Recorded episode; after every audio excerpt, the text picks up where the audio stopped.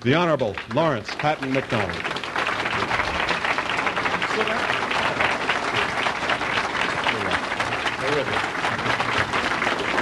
Thank you very much, Ralph, and thank you very much, ladies and gentlemen. It's a pleasure to be here tonight, and I appreciate your attendance. I know that uh, some of you may have come with some degree of apprehension that having a southerner speak, you may not be able to follow the accent. Uh, I come from the northern part of Georgia, so it should be all right. But uh, it's a pleasure to be here, and I appreciate the Capital District chapters of the John Birch Society and sponsoring this opportunity to come with you tonight and to discuss a review of our heritage and what has happened to it, the individuals and forces that have been responsible for that transition, and what we as Americans can do about it, and how it can be done. Certainly urge all of you to do your very best in restoring the system that was certainly the greatest system the world has ever seen. We just finished our bicentennial period a few years ago, and it was a time of celebration, a time of parades, a time of festivities and cleaning up of many of our streets and small communities, renovation. But going back to the period and trials of 1776 and their endeavors, we find that they were groping in the initial years trying to find a proper form of government a government that would hold not only for their time but for future generations. Our founding fathers initially formed a government that might be considered too far to the right on the political spectrum under the Articles of Confederation. And the Revolutionary War was fought under that particular system or form of government. Our first president was a Mr. Hanson. And after the Revolutionary War, our founding fathers came together again to try to form a more perfect union. And in their second endeavor, scrapped the Articles of Confederation and moved to form a constitutional republic. Republic is an interesting word. It comes from the Latin res publica, meaning simply the public thing, in this case referring to the law. Our system of government, right and wrong, would be based upon the law and not the judgment decisions of men. Most governments down through the ages, right and wrong, has been based upon the judgment decisions of men, whether it's the Politburo or the Council of Bishops or the Dukes or the generals of a Genghis Khan or the priest of a Pharaoh. But our system was to reject that view that right and wrong might change from one particular council to another. Instead, our citizens would live under a very difficult form of government to maintain that based upon law or a constitutional republic, our law being, of course, the United States Constitution. Thomas Jefferson had an interesting observation and a, I think a warning for future generations when he said, Yes, we did produce a near perfect republic, but will they keep it? Or will they, in the enjoyment of plenty, lose the memory of freedom. Material abundance without character is the surest way to destruction. Our form of prosperity was to be based upon what we term the free enterprise system. It's a concept of capitalism, of competitive capitalism. Without going into the details of economic systems, today the world is being gripped between two concepts that of competitive capitalism and variants of monopolistic capitalism. But our founding fathers intended very clearly that ours was to be a free enterprise system, meaning simply that the government would stay out of the marketplace, stay off of your back and out of your pockets. If you wanted to be a farmer, that would be your decision.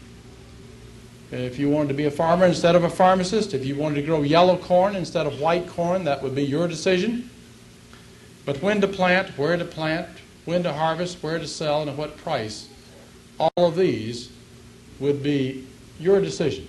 With regard to the public economy or the public concepts of the spending of government, there was a debate in the early years between some in our leadership ranks who felt that uh, it would be reasonable that national debts, uh, a debt is not such a terrible thing.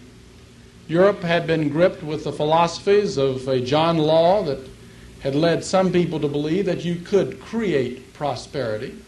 And there were some of our founding fathers who perhaps felt that there would be merit uh, in the government trying to stimulate prosperity. But our founding fathers settled on the view and upon the objective of keeping the government out of debt and allowing the people to create the prosperity and allowing the people to move at their own pace.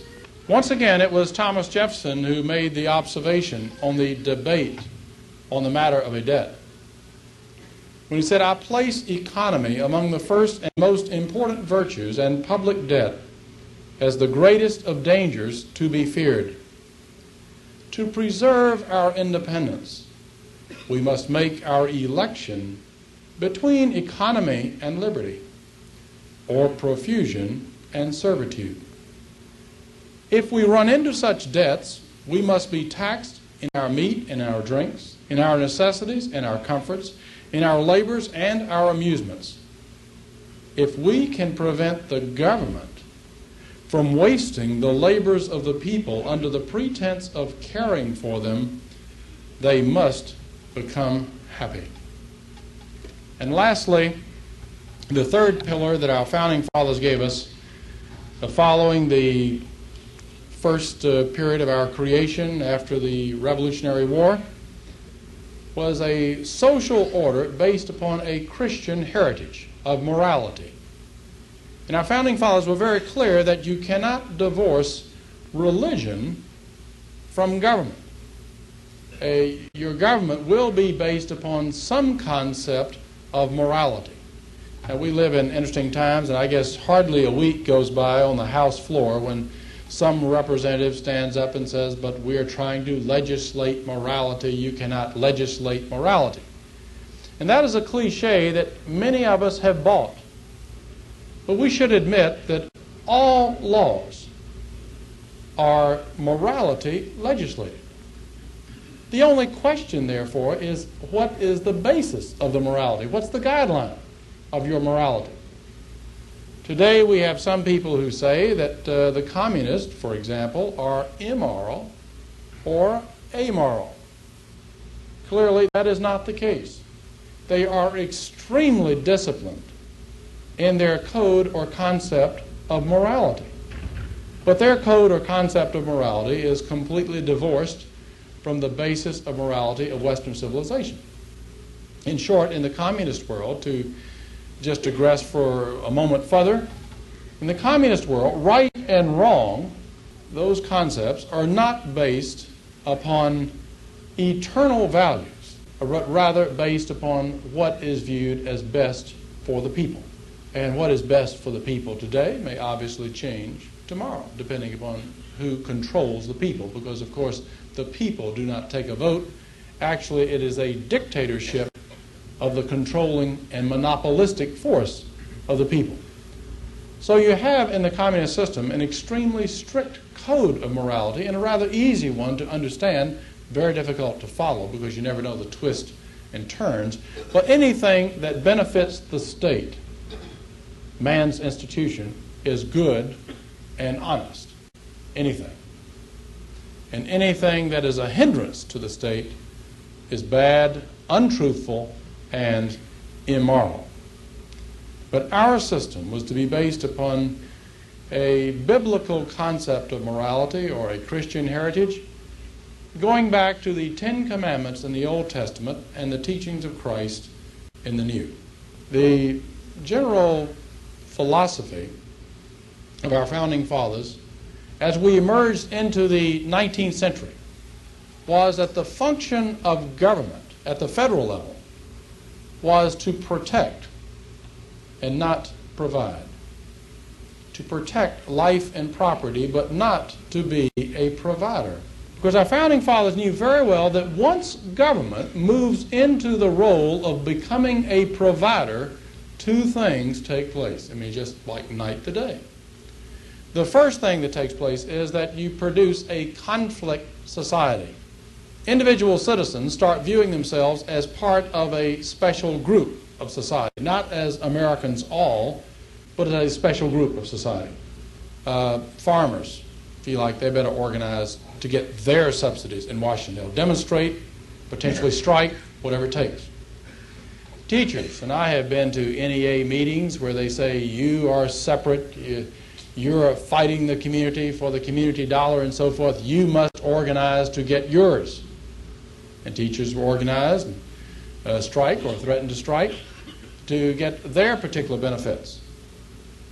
Organized labor or labor in general uh, may become involved, to view itself as a separate segment, to want special laws passed in the Congress to pick up certain problems created by monopolistic practices.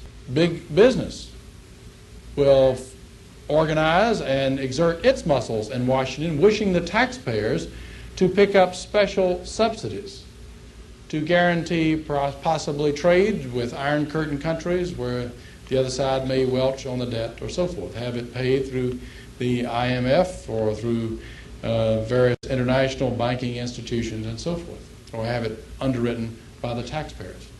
And so our founding fathers knew that once government moves into the role of becoming a provider, you produce a conflict society. And let me say, as a physician, I've recognized that physicians become organized, start trying to work politically to get increasing federal subsidy for medical schools and medical research. And I'm sorry to say most of that medical research, in my opinion, has been counterproductive rather than actually productive, which you might easily predict. The second point that happens, of course, is that you uh, destroy the economic stability of the society with the increasing cost of government and ultimately go into bankruptcy with a destruction of the economic system followed by a unraveling of the social order and ultimately the coming of a dictatorship amid the rioting and violence and the loss of the individual liberties, which was the whole function of the reason for the strife in setting up our government in the first place. Our founding father, Samuel Adams, correctly observed after the writing of the Constitution, and so many of our other founding fathers observed the same point, that the utopian schemes of leveling, leveling of society, and a community of goods are in our government unconstitutional. And I think that was a very clear warning regardless of some of the attitudes of our contemporaries, I think we can be justifiably proud that as we came into the 20th century, the United States became the leader in virtually every field of endeavor, recognized leader throughout the world. And people by the millions were willing to give up the concept of a guaranteed security in the old world, make sacrifices to get the price of a boat ticket to come across the waters to come to the United States in order to live in a land of liberty. Liberty, not security. I have friends that say, look, the pioneer days are over and that individualism must give way to the collective need. And that the pioneer spirit that perhaps honors individual activity no longer is applicable today. And that I'm basically interested in security we can remind our friends if that's all they want out of life is, of course, three meals a day and free medical care and free clothing and something to do and maybe air conditioned quarters, a view out the window and so forth. They can have all of that. I don't know what you have up here, maybe Sing Sing, but we have all that at the uh, federal pen in Atlanta, Georgia. In fact, the federal pen in Atlanta, Georgia is a maximum security prison. It's where we take some of the toughest ones. But you have absolute security. The only thing you like is your liberties. But you have security. Uh, you really do not need to make any decisions. All of them will be made for you. You will be cared and protected for truly back into a womb type of existence. Many people are perhaps taking the view today that, that patriotism is passe. But all of us can be justifiably proud that we came into this century the envy of the world of people around the world anxious to come here so that their children and grandchildren will be able to grow up under this system. Well, what has happened to this? The beginning changes from the standpoint of the assault on the Constitution, and I detail this in my book, actually began in the mid part of the 19th century. Accelerated somewhat in the latter part of the 19th century and continued in the early part of the 20th century. But of course, since the mid 1930s, we have been on an active toboggan slide away from the principles of greatness that we gained when our founding fathers uh, gave us our republic and a free enterprise system with a Christian heritage after the Revolutionary War. We have found that today that more and more people are led to believe that it's a lot easier to vote themselves a living than it is to work for a living. As I speak to college and high school groups, I frequently ask the students, philosophically speaking, what is the proper function of government? And it's amazing to me that the typical or common answer from such an audience is that the proper function of government is to provide me those things that I feel that I need that I cannot provide for myself. That is a typical answer coming up out of the high schools and colleges of today. We have seen the tremendous expansion of government. Today, the government is involved in almost every area of human endeavor. With the destruction of the Constitution, the breaking of the boundaries of the Constitution, we've seen an explosive growth of government, a malignant growth of government, and with that, a price tag tied to it. And this price tag now, it's, now exceeds uh, half a trillion dollars, over 550 billion dollars. Of course, we can't pay for all of this. Uh, we do not dare in Congress come and ask the taxpayers to pay the full bill, so we have continued deficits. Now, I know you're hearing about a deficit this year that we're whittling it down to 29 or so billion, that we're really bringing it down. But that does not take into account about uh, $20 billion borrowed from the trust funds, about uh, 12 billion or so in the off-budget items. And when you figure all these up, you're looking at a 60 plus billion dollar deficit. The servicing of the deficit and the creation of new money is by definition inflation. And this results in the rising prices, or more technically, the loss in the value of the dollar. It's not that gasoline is more valuable or that clothing is more valuable, that automobiles are more valuable. The obvious point is that the dollar is becoming less valuable. And out of this, we see continued restraints on our individual liberties. I think the best summary of what has happened was given by a man who was in full agreement with this transition.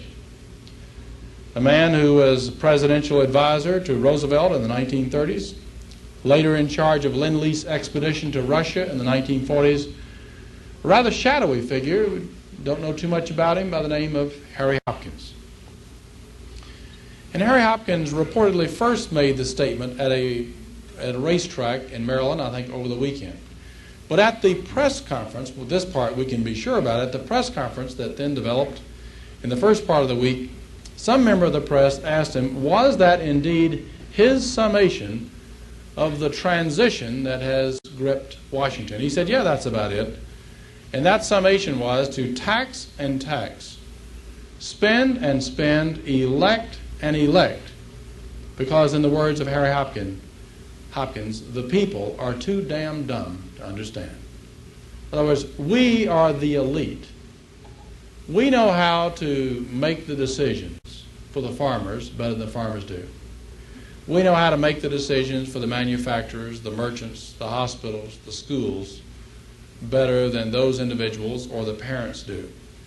And so the game is basically more and more taxes, more and more spending, more and more subsidies, more and more dependency upon government, and then constantly re electing those who follow that line.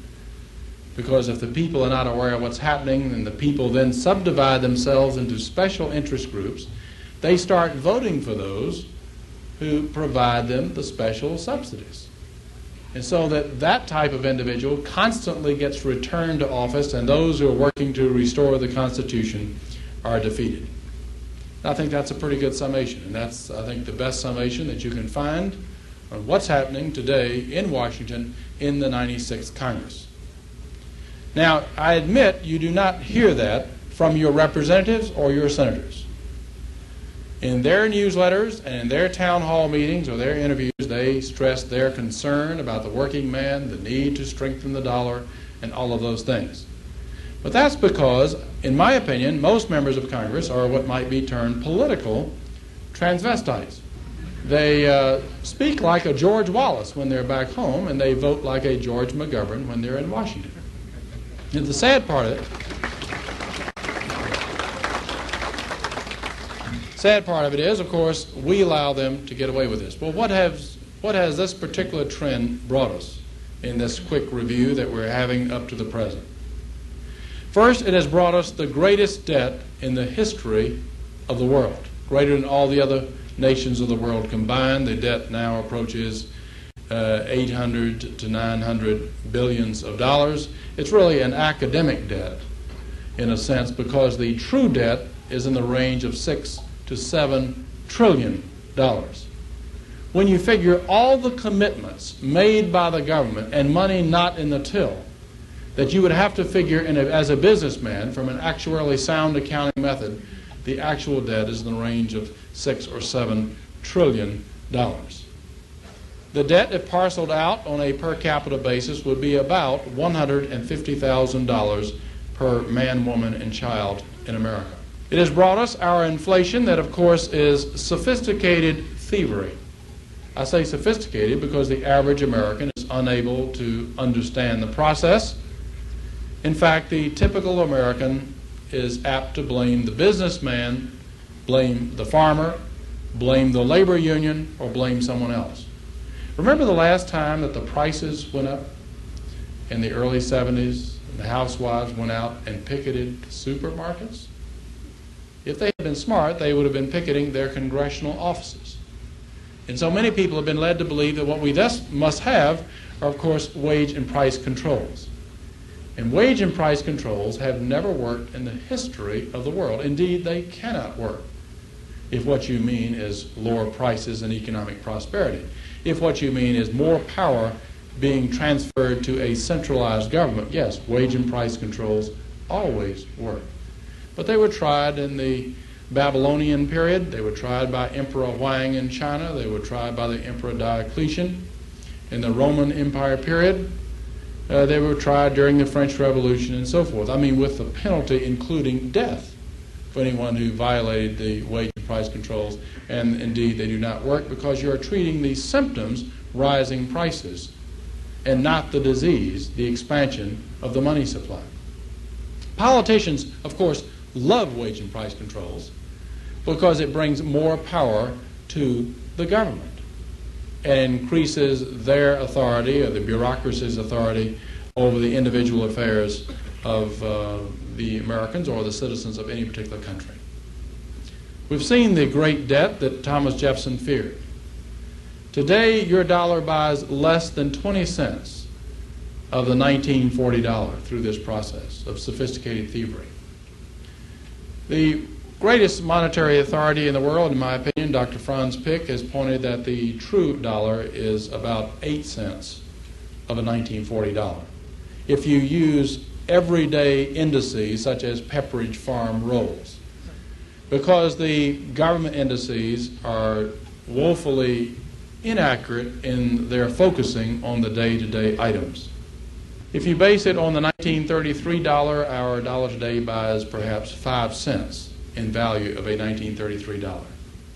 As bad as the thievery aspect of inflation, the effect upon the public and private morality is probably worse because all the value systems of society are destroyed. Is there a single person in this room today that can tell a child it's smart to save money for a rainy day? Anyone here that can say you go home to your children, honey, uh, always put your money in a piggy bank because then when you break the bank in years from now, you will come out ahead? You put your money in the piggy bank and he breaks the bank in 10 years, that child will be lucky, in my opinion, very lucky, if he has 10% of the purchasing power of the money that was put into the bank. It distorts all the value systems of our society. Some social philosophers say that all crime is related to inflation. I'm not sure that I can go that far, but it makes for an interesting point. Our republic today, frankly, stands in uh, as a mere shadow of its former self. The Constitution hangs in shreds. Today, very few things uh, that affect your lives are related to the law of the land, the Constitution of the United States, or the constitutional laws passed by Congress. Today, your day to day affairs are controlled by the vast bureaucracy in Washington the FCC, the IRS, the FDA, HEW, HUD, and so forth that hold alphabet soup. These people are not elected, and their rulings have the effect of law, even though the laws, they're not laws passed by the Congress, and the Constitution is very clear that the Congress is to be the law-making body. But we have seen that illegitimate growth and outgrowth of the executive branch, the bureaucracy, which today has become 98% of the federal government, completely bypassing the whole intent of the Constitution. And it was William Simon in his book that said the redistribution of wealth from the productive citizen to the non productive citizen has become the principal government activity. Indeed, that's true. When he wrote the book, about 53, 54% of our budget was involved in what was termed transfer payments. Transfer payments, of course, is the nice sounding term, the euphemism for using the policing and taxing powers of government of taking money from those who earned it and transferring it over to those who did not. Today, it approaches 60% of our federal budget. I'd like to point out that that's exactly the opposite of what our founding fathers intended. Samuel Adams once again said the utopian schemes of leveling in a community of goods are in our government unconstitutional. Our Christian heritage uh, also has been greatly transformed I think many ministers have been put to sleep under another cliche, that being that we must have a separation of church and state. Now, I strongly believe in a separation of the institution of church and the institution of state. But in our Constitution, it states that Congress shall pass no law respecting the establishment of a religion or prohibiting the free exercise thereof. Many people quote the first part of the sentence and leave off the second part of the sentence. But it's of interest to note that the Constitution states that Congress shall pass no law. It said nothing about an individual state. You'd be interested in knowing that after the Constitution was uh, ratified, there were states that had a church state relationship. I think in Massachusetts, they had the Congregational Church had a church-state relationship with the state of Massachusetts. Uh, Virginia had the Anglican Church and a church-state relationship. They both of them phased that out, but it said that Congress shall pass no law respecting the establishment of a religion or prohibiting the free exercise thereof. But under the cliche that you must have a separation of church and state, we have seen a separation of religion or a religious basis of morality from the foundations of American law.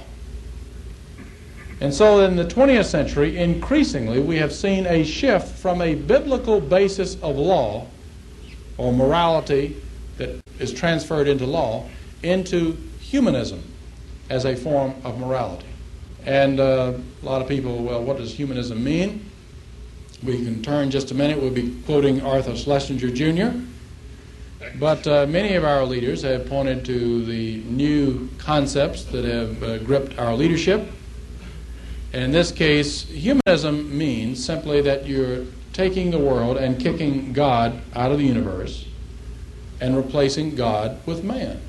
So, therefore, right and wrong, the guidelines for man and man's institution of society would be based not upon any eternal values but rather whatever satisfies man. Whatever satisfies man or man's institution, in this case, government. It was Karl Marx who said, Humanism is Marxism, and Marxism is humanism. Now, I don't agree with Karl Marx on many things, but he was absolutely correct on that. And I would say that perhaps 80% of my time as a representative in Washington is spent dealing with legislation that would be classically viewed by our founding fathers as unconstitutional. Very clearly the case up until, say, 1936. In 1936, there was a transition of the philosophy of our Supreme Court to where the guiding philosophy was no longer that of constitutional law, but rather a transition into social law. Social law being no longer what the Constitution says, but law based upon what the judges think is best for the people. Once again, a humanistic view. And we're finding that so many of our laws, once again, have a, have a humanistic background to them. And fortunately, about a year ago, on August the 22nd, 1978, the IRS placed in the Federal Registry proposed rules changing affecting the tax exempt status of private schools, particularly church related schools. And this has caused many ministers to wake up to their responsibility while they have been saying we must have a separation of church and state. The whole basis of our government has been undermined uh, from a biblical basis of morality to that of a humanistic basis. In the area of foreign policy, in my lifetime, we have seen some interesting changes. Lenin died in 1924, but before his death, he paraphrased and summarized a philosophy of world conquest, which is as follows First, the conquest or taking of Eastern Europe. Second, the masses of Asia. And third, the encirclement of the last bastion of capitalism, the United States of America. We would not have to attack, he felt, but rather it would fall like overripe fruit into our hands. Following the chaos and destruction of World War I, we found that the communists were able to take over a land base in what had been known as Russia, and then they moved to conquer many surrounding countries, independent countries, Azerbaijan, Georgia, Ukraine extended that conquest to the Baltic nations of Latvia, Estonia, and Lithuania uh, during and following World War II and immediately before World War II. And as a result of the conferences, uh, Tehran, Yalta, Casablanca, as a result of the conferences, at the end of World War II and in the immediate years following, were able to solidify the Eastern European area as part of the Soviet Empire. By the end of 1950, 49 and 50, the great mass of Asia, China, had fallen to the communist hands, and we have seen more recently southeastern Asia, Cambodia, Laos, Vietnam, fall increasingly under the communist orbit. Today we find Cuban troops, proxy troops, storming up and down in Africa and also in the Middle East, being led and commanded by Czechoslovakians, East Germans, and Soviet generals. We have found uh, this year the transfer of a once staunch ally in the East, Iran, into what I believe very clearly will prove to be a transition state of chaos under Khomeini, as it is being carved cleverly out of the Western civilization bloc on the road to becoming part of the Soviet Empire.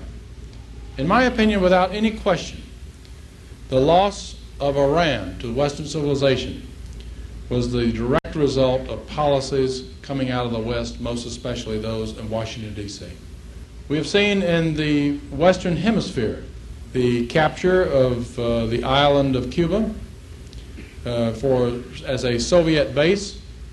As today we have Soviet troops, we've had number one, Soviet advisors and trainers of uh, military groups that have been there since the early 60s. But more particularly for the last three years, there has been an infantry, uh, mechanized infantry unit of approximately 3,000 men separate from the advisors and trainers that have been operating as a separate Soviet unit. What they're there for is a matter of conjecture. Some of the best people believe that they're there to protect nuclear weapons, that they have not trusted the Cubans with that particular mission. Peru is the second country in the Western Hemisphere to be receiving Soviet arms, the approximately 500 Soviet T-54, T-55 tanks, Soviet SAM missiles, Czechoslovakian howitzers, and Soviet uh, supersonic uh, fighter attack aircraft are now in Peru. This year, after a long sought after drive, we have seen uh, the Panama Canal transferred to the pro communist government under the dictatorship of Omar Torrijos uh, in the area of Panama. This year, we have seen the transfer of strongly pro Western, anti communist Nicaragua into the communist orbit under a uh, Sandinista coalition that very clearly is becoming openly a pro Castro pro Soviet state as Nicaraguan children are being flown now for training in Cuba, and over a thousand Cuban teachers are now in Nicaragua. Uh, the most recent information that I have coming just this week that there are now more than 1,000 Russians in Nicaragua. And we were being led to believe by our media and by many people in responsible places that that was going to be some type of a move for freedom um, from the dictator of Anastasio Somoza, forgetting the fact that Somoza was elected in open elections, internationally inspected elections, in 1974 for a six year term. This is the transition that we have found as we see the encirclement of our country, and the response in Washington is one of half heartedly the view that we will counter all of this, in the Western Hemisphere at least, by creating some type of a Caribbean brigade. What they're going to do, I don't have the foggiest idea, because if you're going to come down on the side of the pro communist faction, as in Nicaragua, and, and uh, I wonder what would happen when the, when the terrorism increases in El Salvador. It's my personal view that El Salvador will be in the pro Soviet bloc by December, and Guatemala possibly as early as this time next year. In the area of our military, we, as Americans, so many of your friends and neighbors, if you talk to them tomorrow or this sometime this weekend, and ask them where do they believe that we stand from the standpoint of defense preparedness, the typical American is of the view that we still have the military superiority that we had essentially at the end of World War II. Unquestioned superiority. Greater than any enemy or potential combinations of enemies. That's a very nice pipe dream. But as a member of the Armed Services Committee, I think that is completely false. In my personal assessment, we today stand number two in military capability. Number two is not necessarily so bad if you're trying harder, but in this case, the trend lines for the future are all in the wrong direction. Many of our young people are led to believe that the reason we have this particular imbalance in our economic house is because the tremendous cost of what they would term our military industrial complex. That's of interest because those of you who are growing up or adults during World War II, you remember that we viewed with pride our ability to provide our armaments and those of our allies, and we used the term the arsenal of democracy. But sometime in the 50s, by a sort of a semantic somersault, that was turned over to military industrial complex. You're supposed to paint it kind of gray, be suspicious of it. Certainly can't trust all those bad generals and admirals, and so forth. And in 1955, just to cover the economics of it, you know, 55% of our budget went for defense. Ten years later, in 1965, 40% of our budget went for defense. Ten years later, in 1975, 25% of our budget went for defense. Today, when you figure all areas of federal spending, about 22% is going for national defense. Of our defense dollar, 60 cents goes to personnel and personnel related cost. We have opted to go the route of the all volunteer army. Will it work? Does it work? Once again, it depends upon what your definition of work is. If what you want out of the military is some force that can show up for parades on the 4th of July, on Memorial Day, yes, I think it works. If what you want out of the military is a force that is going to be able to protect our country in the event of an armed conflict, the answer is no, it is not going to work. The Soviet Union, by comparison, you're finding that they're spending less than 25% on personnel and personnel related costs. Soviet Union, by comparison, is now on the greatest military research, development, production, and stockpiling in the history of the world. And never in history has a totalitarian power amassed such an arsenal and failed to use it. Maybe we're approaching the millennium when the lion can rest with the lamb. I think we've reached that time today, frankly. As Tom Anderson says, if you're willing to pitch a new lamb into the lion's cage each morning, you can at least start out the day with the lion and the lamb together. The Soviets have never wavered from their stated intention of world domination, and they feel today that they're in the final stages of that objective in the belief that we are too fascinated with enjoying the good life to make the sacrifices to protect our system. In the area of strategic weaponry, we have moved into a posture, in my opinion, of inferiority. In the area of missile firing nuclear subs, it's about an imbalance of three to two in favor of the Soviets. When you figure all naval air, uh, naval uh, craft, naval ships, the imbalance is between five and six to one in favor of the Soviets. When you figure the defensive aircraft of fighter interceptors, the imbalance is in the range of 8 to 1 in the favor of the Soviets. When you figure defensive radar capability, the imbalance is approximately 50 to 1 in favor of the Soviets. When you favor chemical when you consider chemical warfare, the imbalance is in the range of at least once again 50 to 1. But since the period of Robert McNamara and the Kennedy administration, we were led to place our trust in a new concept of national defense referred to as mutual assured destruction. It has the interesting and fascinating acronym of MAD or MAD. Many of us felt that was most appropriate. I personally thought it was pretty good.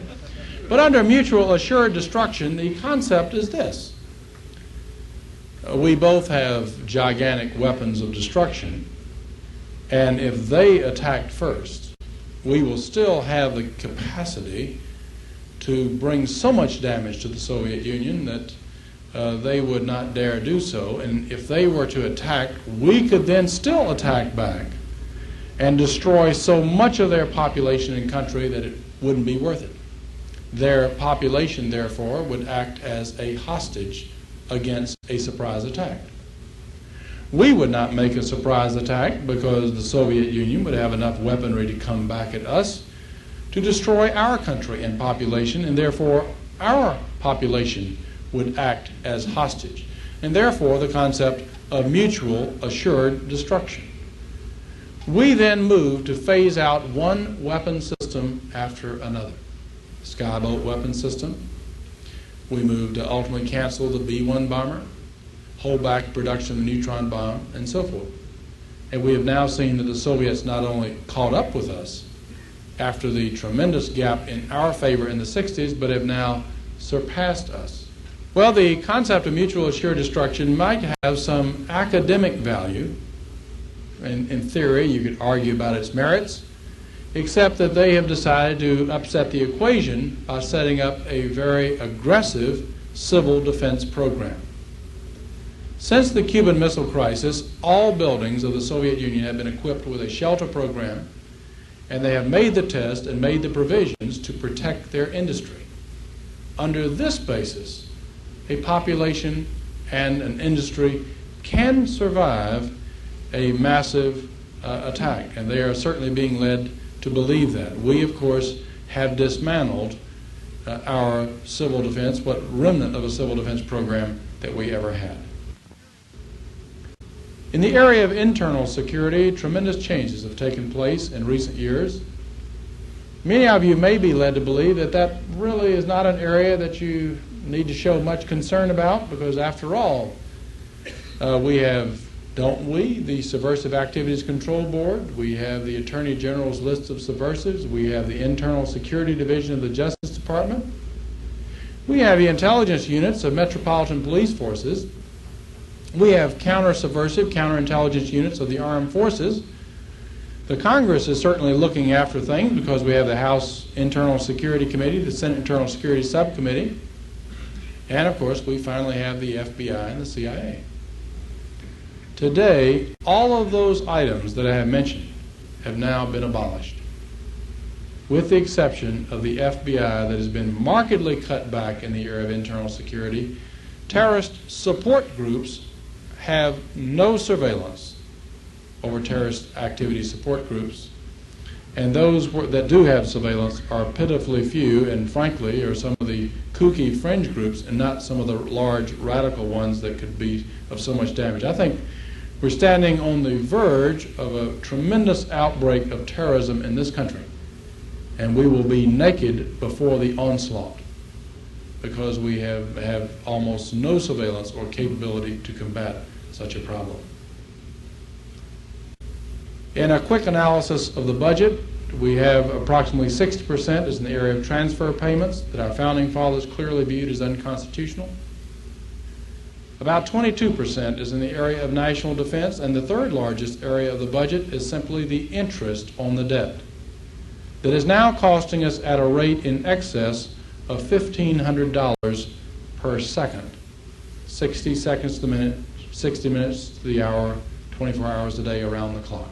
From the high of World War II and respect around the world, Americans then became bogged in the quagmire of Korea and the policy of a no-win war in Korea, and then finally the Vietnam War that split Americans, uh, divided families, which was not only a stated no-win war, where both President Johnson and Secretary of Defense McNamara stated that victory is not the objective, but we pursued a policy of aid and trade to the enemy, ultimately shipping over 650 items to Russia and Eastern Europe including radar parts, gun cleaning solvents, jet engines, diesel engines, compressor engines, mountains of foodstuffs, mountains of technical instruments, medical supplies, and so forth.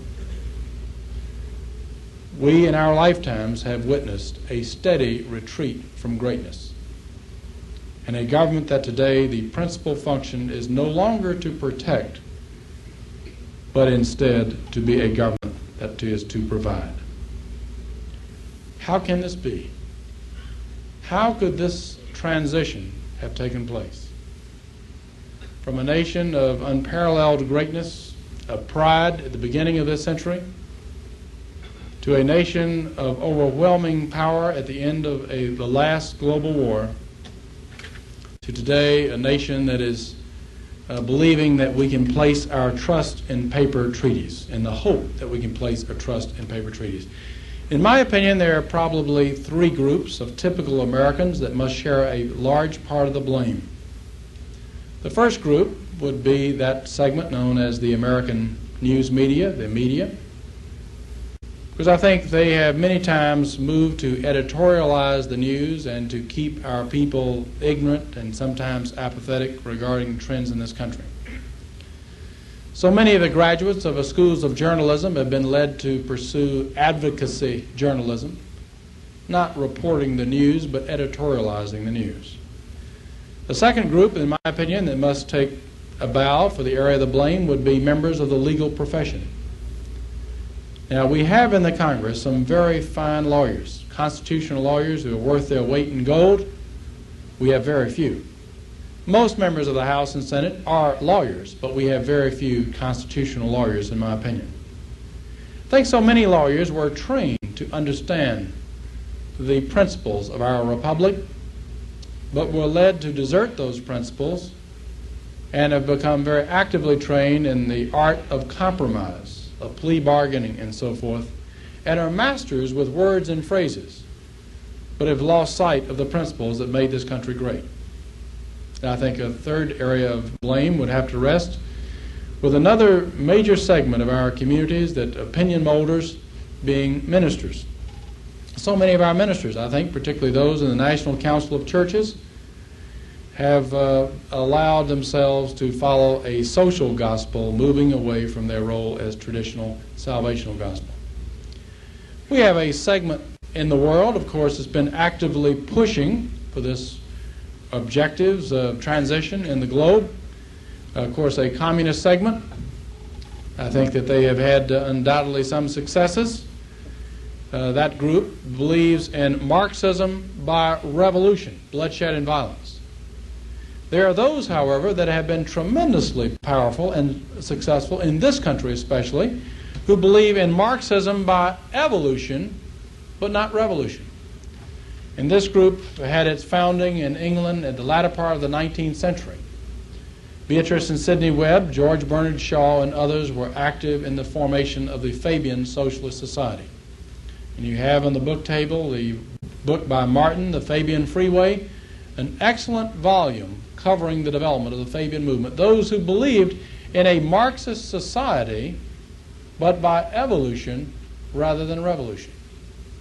And they were able to capture the prime ministership of England by the early part of the 20th century and correctly assess the point that the success of a transition throughout Western civilization would require a capturing of the major institutions in the United States, not England.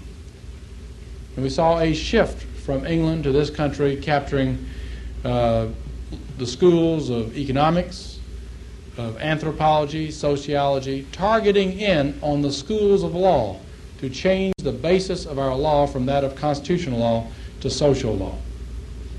I think the Fabians would have to take a blame, a lot of it related to citizen apathy. It's not that 51% of the American public believes in socialism or believes in surrender of our sovereignty. I think the problem has been that 95% of our public has been fascinated with enjoying the good life.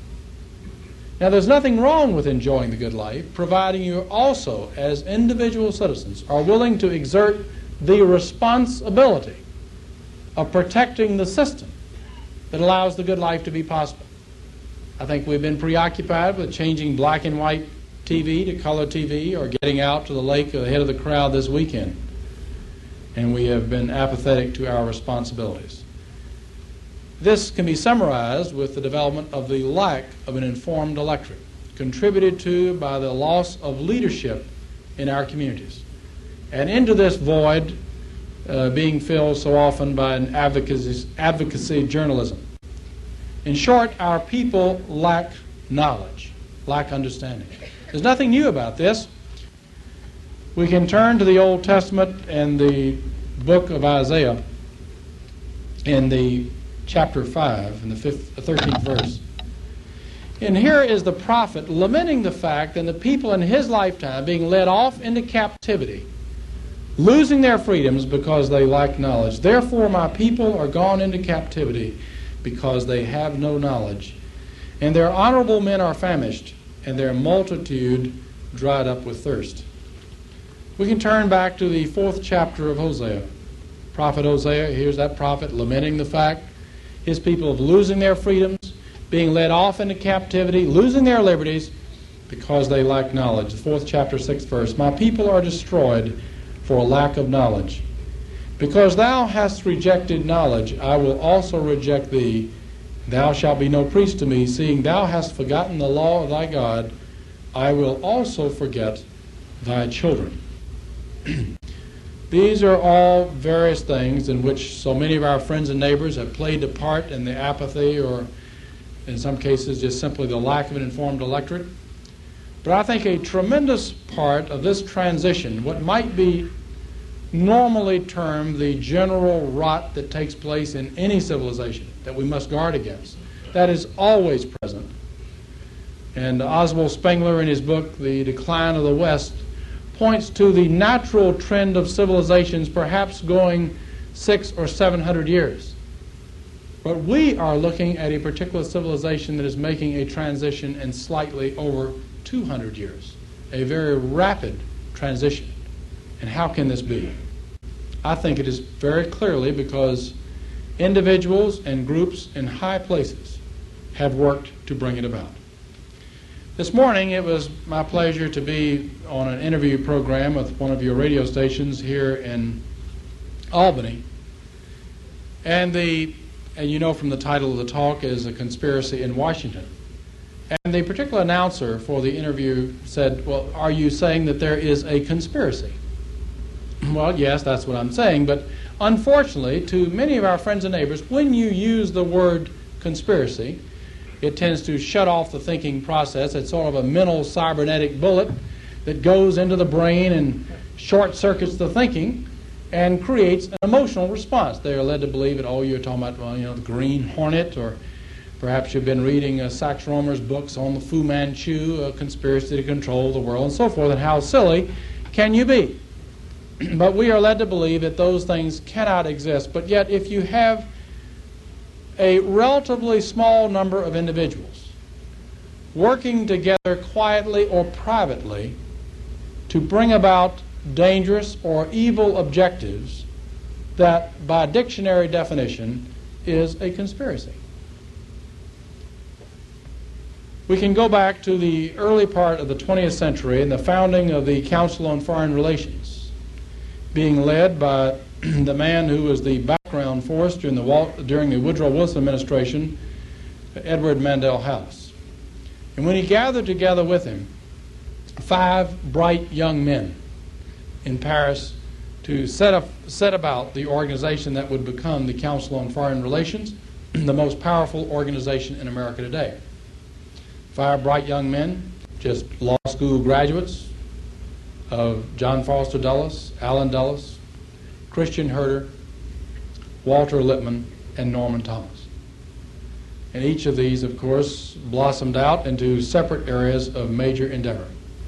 By the 19, late 1930s, the Council on Foreign Relations had largely captured the Department of State of the United States and had been able to set the post war policy.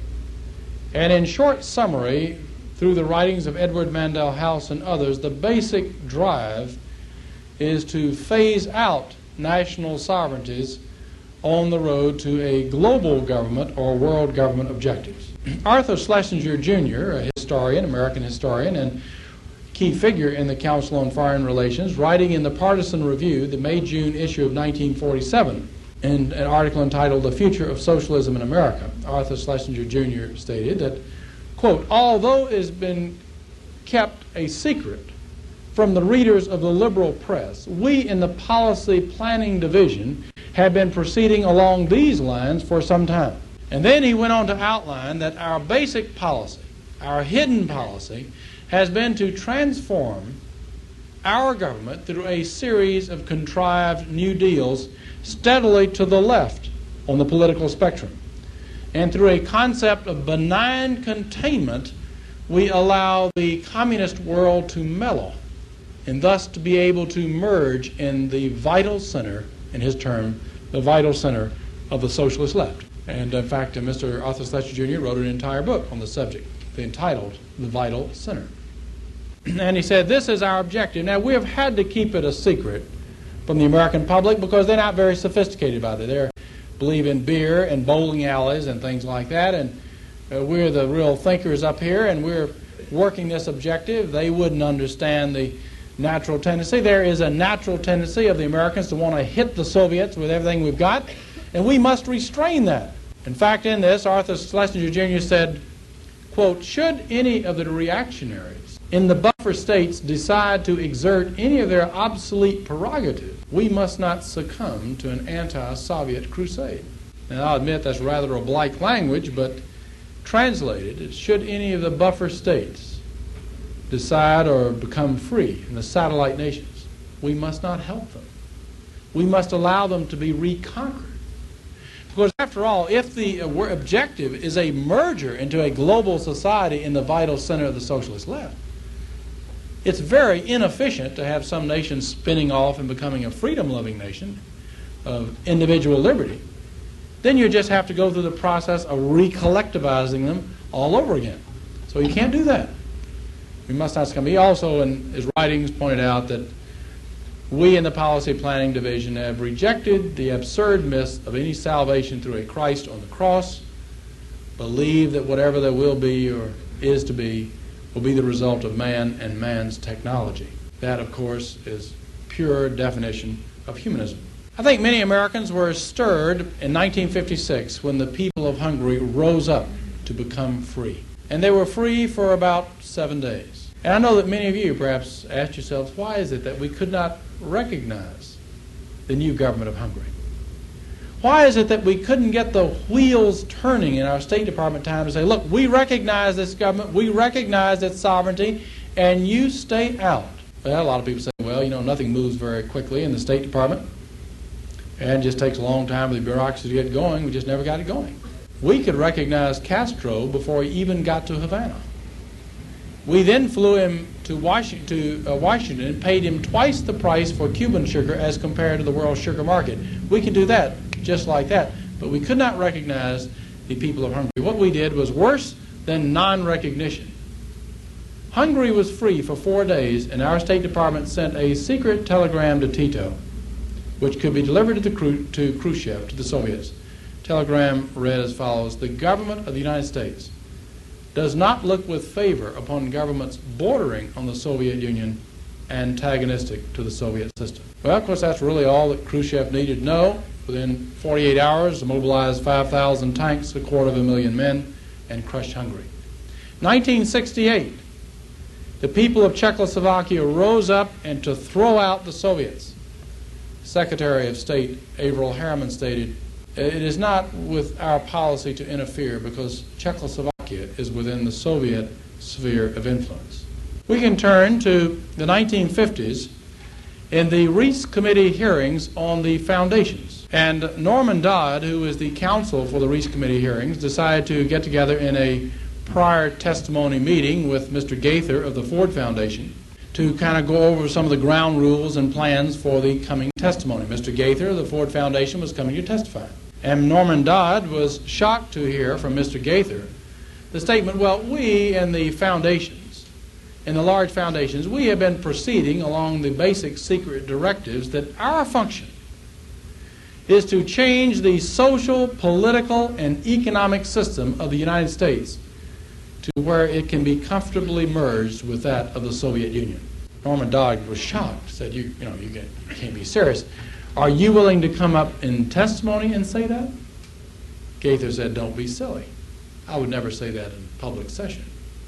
You would find that very interesting quotation and background uh, in the film strip The Insiders, and in the particular packet that those of the hosts, the chapters of the John Birch Society, the $5 packet, that particular film strip, uh, the soundtrack to it, by that I mean the text to it, and the footnote for that is in there. It's a letter from Mr. Dodd to Howard Kershner. More recently, it's going to be a whole chapter in a forthcoming book by Mr. William McIlhany, and I think it's going to be a great help. Well, later on in the 1960s, early in 1962, former FBI man Dan Smoot wrote the book The Invisible Government. It was not the first book to be written. I think Mary Davidson wrote a book uh, of the secret government of the United States. It was not an easy book to read, not one easily passed around either. But Dan Smoot, I think, did a great service when he wrote the book The Invisible Government that gave a lot of background of the planning and the objectives of those in high places of our society.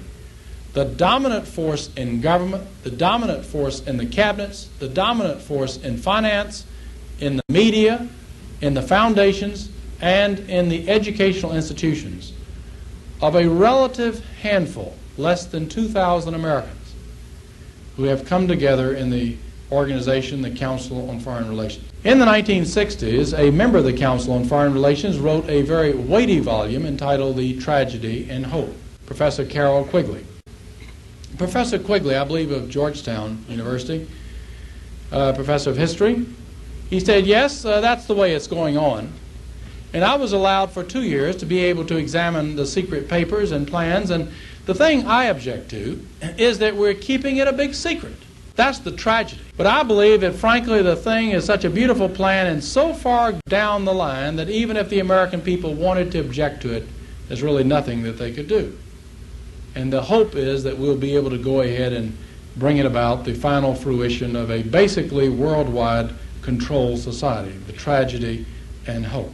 Then in 1973, David Rockefeller, who is now chairman of the Council on Foreign Relations and one of the leading figures of the Council on Foreign Relations, indeed, the Rockefeller Foundation has been made one of the financial bulwarks of the Council on Foreign Relations. Uh, he's also chairman, of course, of Chase Manhattan Bank. Council on Foreign Relations was formed in 1921, but then David Rockefeller took an elite group out of the Council on Foreign Relations and formed a group called the Trilateral Commission. That was founded in 1973. The executive director of that was a rather obscure professor named Zbigniew Brzezinski. It's trilateral because it refers to people in the Orient, principally Japan, in North America, principally America, uh, United States, and in Europe, principally West Germany, hence the term trilateral. You're looking at an organization with perhaps about 180 American citizens as members. It has evolved into sort of a super elite of the Council on Foreign Relations in the current administration. Indeed, liberal magazines were shocked to realize after the 1976 elections that, well, perhaps they had been tricked. They thought Jimmy Carter was simply another populist candidate, sort of a homespun liberal, uh, corn-pone liberal, if you wish, and uh, that that would be uh, a game sort of along the Hubert Humphrey mold. But then suddenly they realized that indeed the Trilateral Commission is the Carter administration. One of the individuals that was brought into the Trilateral Commission early in its founding was a rather obscure governor from the South, James Earl Carter. But then, after the election of Carter, it's interesting to note that you have Vice President Mondale, member of the Council on Foreign Relations and Trilateral Commission. Zbigniew Brzezinski, National Security Advisor, head of the National Security Council, member of the Council on Foreign Relations and Trilateral Commission. Cyrus Vance, Secretary of State, Council on Foreign Relations, Trilateral Commission. Harold Brown, Council on Foreign Relations, Trilateral Commission. George Brown, who was the Chief of Staff, Council on Foreign Relations, Trilateral Commission. And Stansfield Turner, CIA Chief, Council on Foreign Relations. You have in the Department of Energy, Sawhill, Council on Foreign Relations, Trilateral Commission, Schlesinger, Council on Foreign Relations, and currently Duncan, Trilateral Commission. You have in the Treasury, you had first Blumenthal, Council on Foreign Relations, Trilateral Commission, and now Miller, Cal uh, Council on Foreign Relations. In HEW, you had uh, Califano, Council on Foreign Relations, Trilateral Commission, and Harris, now uh, Council on Foreign Relations. EPA, Train, Council on Foreign Relations and Trilateral Commission, UN Ambassador Andrew Young, Council on Foreign Relations, Trilateral Commission, and McHenry now with Council on Foreign Relations. Federal Reserve, Arthur Burns, Council on Foreign Relations, Trilateral Commission, Miller, Council on Foreign Relations, and now Paul Adolph Volcker, Council on Foreign Relations and Trilateral Commission. When you start moving into key people in the media, CBS, NBC, and ABC, the New York Times, Time Life magazine, and some of the so-called investigative reporters, you quickly begin to realize how the game is being played to reshape our policy. There are a relatively small number of members of the uh, House and Senate who are members, a relatively small number in the House, but in the Senate, you have the following members who are now past or present members of either Council on Foreign Relations or the Trilateral Commission. Abourezk, Anderson of Minnesota, Baker, Bayh, Bellmon, Beilenson, uh, Biden, Brooks, Bumpers, Byrd of West Virginia, Cannon, Chase, Chafee, Chiles, Church, Clark, Cranston, Culver, Danforth, DeConcini, Durkin, Glenn, Gravel, Hart, Haskell, Hatfield, of uh, Montana, Hatfield of Oregon, Hathaway, Hayakawa, Heinz, Hodges, Hollings, South Carolina, Huddleston, Inouye, Jackson, Javits, Kennedy, Leahy, Long, Magnuson, Mathias, Matsunaga, McGee, McGovern, McIntyre, Metzenbaum, Morgan, Moynihan, Muskie, uh, Nelson, uh, Nunn, Packwood, Pearson, Pell, Percy, Proxmire, Ribicoff, Riegle, Roth, Sarbanes, Sasser, Sparkman, Stafford, Stevens, Stone, Talmadge, and Weicker and Williams. And you begin to realize that, uh, that while you're not uh, having much discussion in the press about how the game is being played, why the transition has occurred in our lifetime away from national sovereignty, solvency, and economics, and for a traditional heritage based upon eternal values. Well, what can be done about this? I think very clearly we can all recognize that changes in our society come about as a result of actions in Washington. Washington is divided into three branches of government the executive, judicial, and legislative. And I've already mentioned that we've had sort of the illegitimate growth of the executive, of the bureaucracy. But officially, we have those three branches of government. In my opinion, no amount of sacrifice or loss of treasure by any individual in this room is going to be able to reverse the stranglehold at the top levels of both parties. In my lifetime, uh, regardless who is president, it has been an individual who has been willing to go along with this trend towards international and not national objectives. And I don't think that's going to change in 1980. It may be moderated somewhat, but that stranglehold is almost complete. In the federal judiciary, symbolized by the Supreme Court, no amount of sacrifice by any person in this room of time or treasure will be able to reverse in 1980 or 1981 uh, the philosophy, the stranglehold of the philosophy of social law rather than constitutional law. That will come about when we have a transition uh, of members in the Senate and also a president who would handle appointments based upon an allegiance to the Constitution. This brings us by default to the Congress, and in my opinion, very clearly, the Congress is the key. That's where concerned and knowledgeable Americans should be active. In the House of Representatives, particularly, and in the Senate. Now, I know that we all have friends and neighbors who in 1980 will be fascinated with the presidential elections. And for two weeks, they'll put a bumper sticker on their bumper. and they'll be discussing the presidential election. And it's very easy to do that. After all, anybody can put a bumper sticker on for two weeks. Anybody can wear a button for a few days. That really requires no effort and very little sense of responsibility. The very difficult and hard work are those individuals who are working in our communities to build an informed electorate, to be able to preset the political machinery dials, to elect sound constitutionalists to the House and to the Senate. Now, I'll give you a quick assessment. It's my own, uh, the House. I can't give you one quite as precise to the Senate, but in the House, you have 435 members in the House. I think they're divided into three groups. Two the, of the groups are philosophical groups. They're philosophically uh, uh, disciplined groups. Uh, one of the groups is not philosophically disciplined. I would say, in my opinion, between 100 and 110 are philosophically committed to the goals of totalitarian socialism. Now, some of them believe in getting there by revolution and violence, and some by uh, evolution, by the Fabian route. But the objective would be the same a revolution and violence or by evolution. Now, these people look like politicians and act like politicians in the sense that they will show up for the 4th of July parade, send out newsletters, smile, shake hands, and so forth. But if you look at their voting records, you can see that they're not susceptible so much to letters or pressure, that they are voting in accordance with a particular allegiance or philosophy.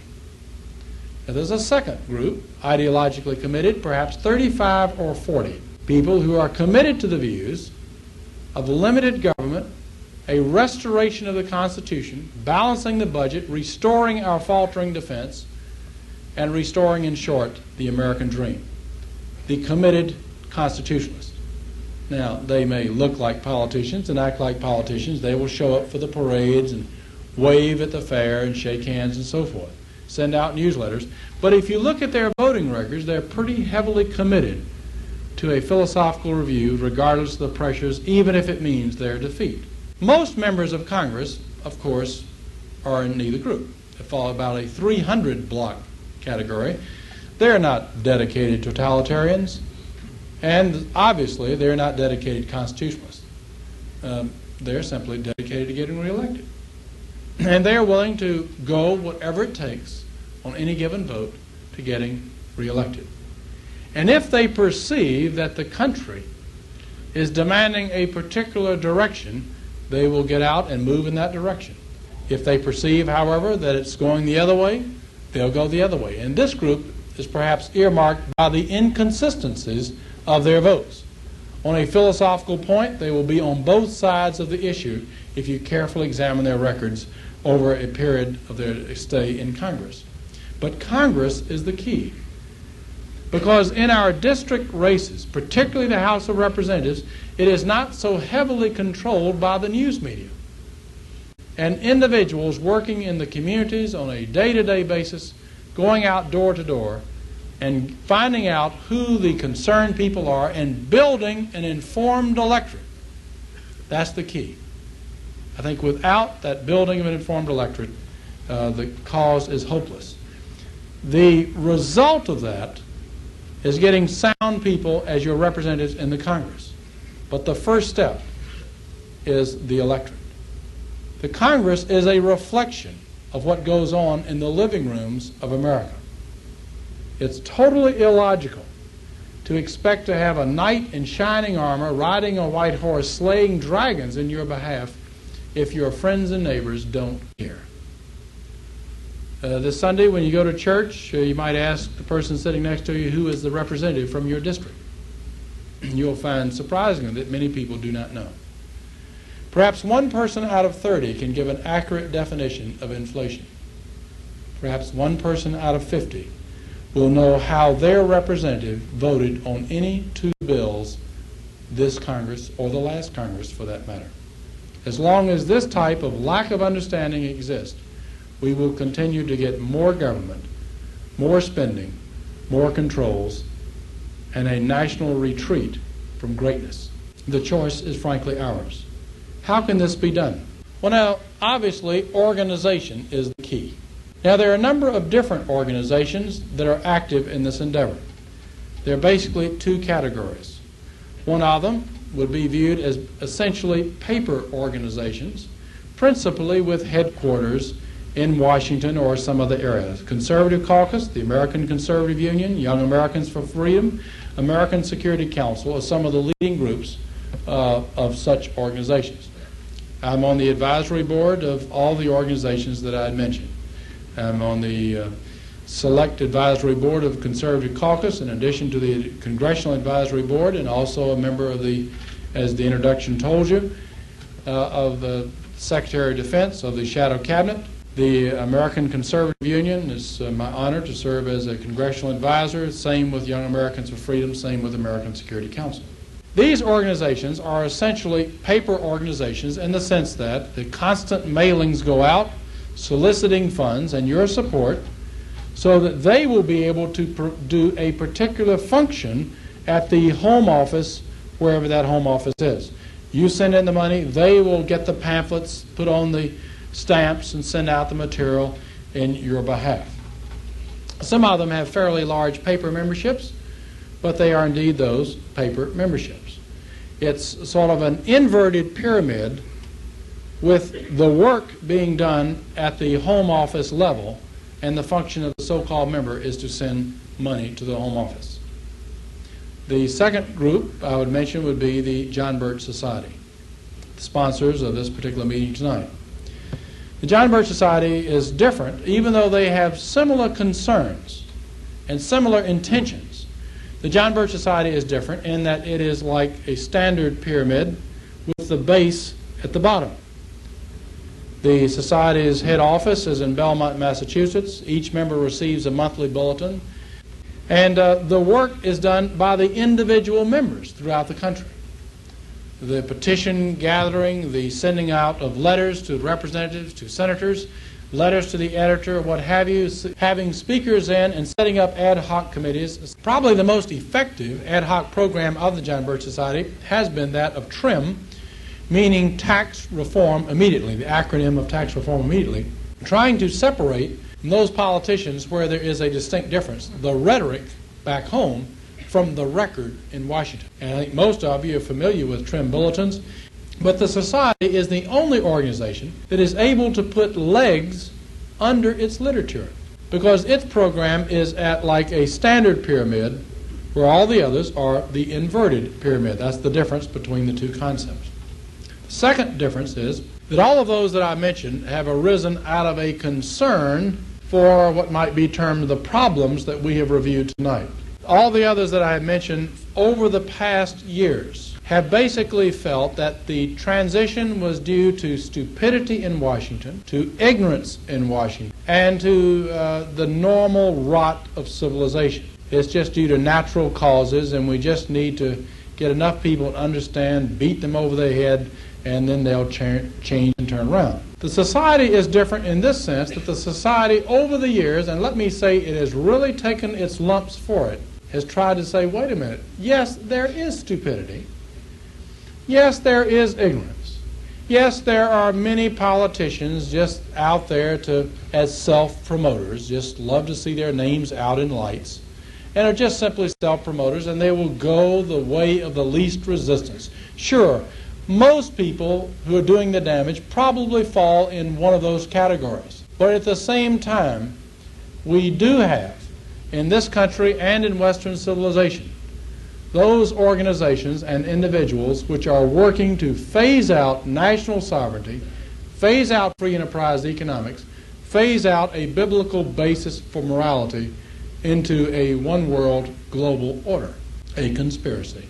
This, frankly, has been ridiculed, and I think some of you may have recently seen William Buckley's article uh, in defense of the Council on Foreign Relations. As a member of the Council on Foreign Relations, I would think that he would want to write a defense.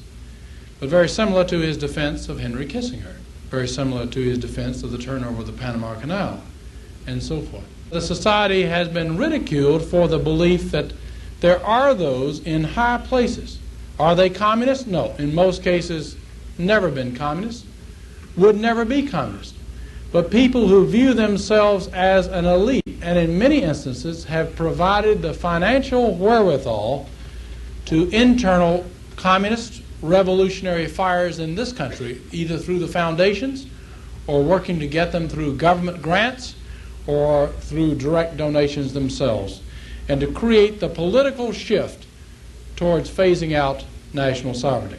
Now, I must say that that difference between the John Birch Society and the other organizations is now phasing out. Because frankly, I think the battle is over. I think we've won the case. I think today, even liberals, not the conservatives, but even liberals, the Harper's Magazine, Atlantic Monthly, uh, Washington Post, Los Angeles Times, and others are grudgingly coming around to realize wait a minute, the game is being played by radically different rules than what we had assumed. We had assumed that there are the, those in the white hats and those in the black hats, the bad guys and the good guys. But it appears that there's more than that, that there is an international elite that is willing to betray the principles of our own country on the road to a global order. And that's the difference. Now, as I say, that is being phased out. When I went to Congress five years ago, I sat in on meetings. I think they knew I was in the society, but they sort of ridiculed that, uh, the view that, well, you know, the Carroll Quigley book, The Tragedy and Hope, ho, ho, ho. But you don't find anybody ridiculing it today because the overwhelming coincidence of an organization with perhaps 180 members of United States citizens formed in 1973 and the overwhelming incidents in key places of control of society today, and the same with the Council on Foreign Relations. But the major drive that we have is the building of an informed electorate and understanding sound principles of economics, sound principles of government as our founding fathers intended within a constitutional republic, and the basis of our social order. This has been the function and activity of the John Birch Society since its founding. Society, as you've already heard, was founded when Mr. Robert Welch gave a two-day speech in Indianapolis. The speech has since been reprinted, is known as the Blue Book of the John Birch Society. In the Blue Book, he outlined a series of predictions after first reviewing where we have been, of where we are going. And to date, every, every item on that prediction sheet has come out to be the case. And I defy anyone in this room to find anyone in America at any time in our history that has gave a, a, such a list of predictions that has since proven to be uh, completely accurate in terms of what the future and the immediate future will bring. Society now has divided into chapters, usually numbering from 10 to 20 individuals per chapter, made up of men and women, young and old, black and white, Jew, Protestant, uh, Catholic, uh, people of various religious backgrounds, coming together to first gain a better understanding through their own reading, as well as by having the Speakers Bureau, American Opinion Speakers Bureau, by ad hoc committees. In short, it is very clearly the most effective organization today for those who are concerned about the direction of our country. For those of you who are not members of the John Birch Society, let me ask you this. What are you doing about it? What are you doing about the problems or the trends of our society? You must be somewhat concerned, or you would not be here tonight. Of course, it's always possible that some neighbor or some member of your family drug you here against your will. Let me ask you, what are you doing about it effective? Now, I know you may say, well, I speak out against it, but if simply speaking out against it is not going to be able to make a change. Organization, not numbers, is the key. Our adversary understood that many years ago. Will you wait until your child comes back from college, a confirmed Marxist, decide where you better do something? Will you wait until your savings are totally destroyed by government caused inflation before you decide that you better get involved? Will you wait until you lose a loved one in the next no win war type of conflict? I think most Americans, when faced with the firm reality, will say no, that they're not willing to do that. But I know that intellect may control a decision, but your emotions will control your action. In the packet, I know it's in the packet, I believe, is a membership blank in the John Birch Society. It's in the packet that was passed out uh, when you arrived. And in that, uh, you'll notice that there's a paragraph that protects you that automatically being reinstated as a member. There's also a paragraph in there that protects the society should there be someone that wants to join for the purpose of coming in and destroying the John Birch Society. Where we have such an individual, on a rare instance, we simply wish them well and give them their money back on any money paid in advance. But I think most individuals who speak out, what they're really saying is, you know, I'm kind of reluctant to accept the personal discipline of an organized effort. The financial commitment of any member is within all of our abilities. The time commitment of a monthly chapter meeting is within the ability of every person in this room. The commitment to try to finish or read at least one book every month because we're not going to be able to influence our friends and neighbors just speaking out on emotion without facts to back them up. And also to work in our communities to bring in other good people. This is the challenge in a program that can win and make the difference. Many members of Congress and in the Senate who are no longer there or say that they were defeated because of the activities of the John Birch Society. Now, the Society is not a political organization. It does not endorse or contribute to any party or candidate. I'm a member of the National Council. I've never received a cent from the John Birch Society, and I should not. But it is an influence education organization, and you will find that the individual members of the John Birch Society are the most active people politically to elect those individuals standing for less government, standing for a return of constitutional principles, and the principles that made this country great. And you'll also find that those members are the most active individuals in your community working on an organized basis as individuals, not as a society, working to defeat those who have brought about the problems that we face. To those of you who are already members of the society, let me give you my heartfelt thanks. I know the grind is tough. I know in past years that many people have sort of sneered, uh, maybe raised an eyebrow and said, oh, you're not one of those super patriots, are you?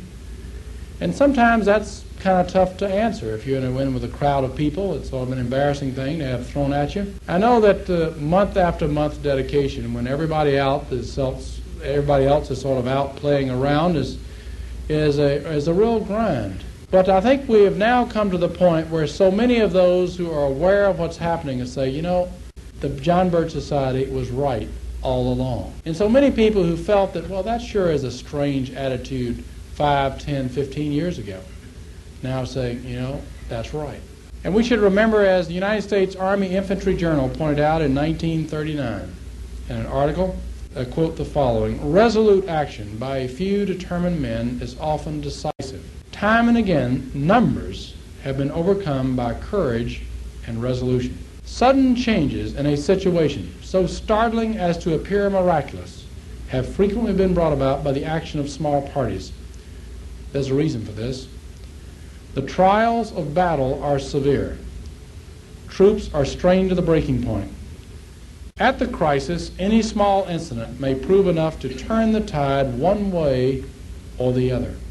The enemy has invariably difficulties of which we are ignorant. To us, his position may appear favorable, while to him it may seem desperate. Only an extra effort on our part may appear decisive. Well, this is the challenge that we all face, and it's not too much unlike the challenge that we had in 1776 at our founding. When those 56 men came together and to set forth the principles of Americanism, pledging the belief that we as free men receive our blessings from a creator, divine creator, not government, and that our right to our life, liberty, the pursuit of happiness, and in the Constitution they added the right to own private property as unalienable rights, our founding fathers said, coming from God. This was the meaning of our new system. And in, in this system, the function of our government would be to protect our God given rights. Those 56 men signed, pledging their lives, their fortunes, and sacred honor against incredible obstacles. They all kept their word and kept their pledge. And we tonight live in a land of liberty because of the sacrifices not of ourselves, but of those who've come before us. Ladies and gentlemen, while the light of freedom still shines in this land, admittedly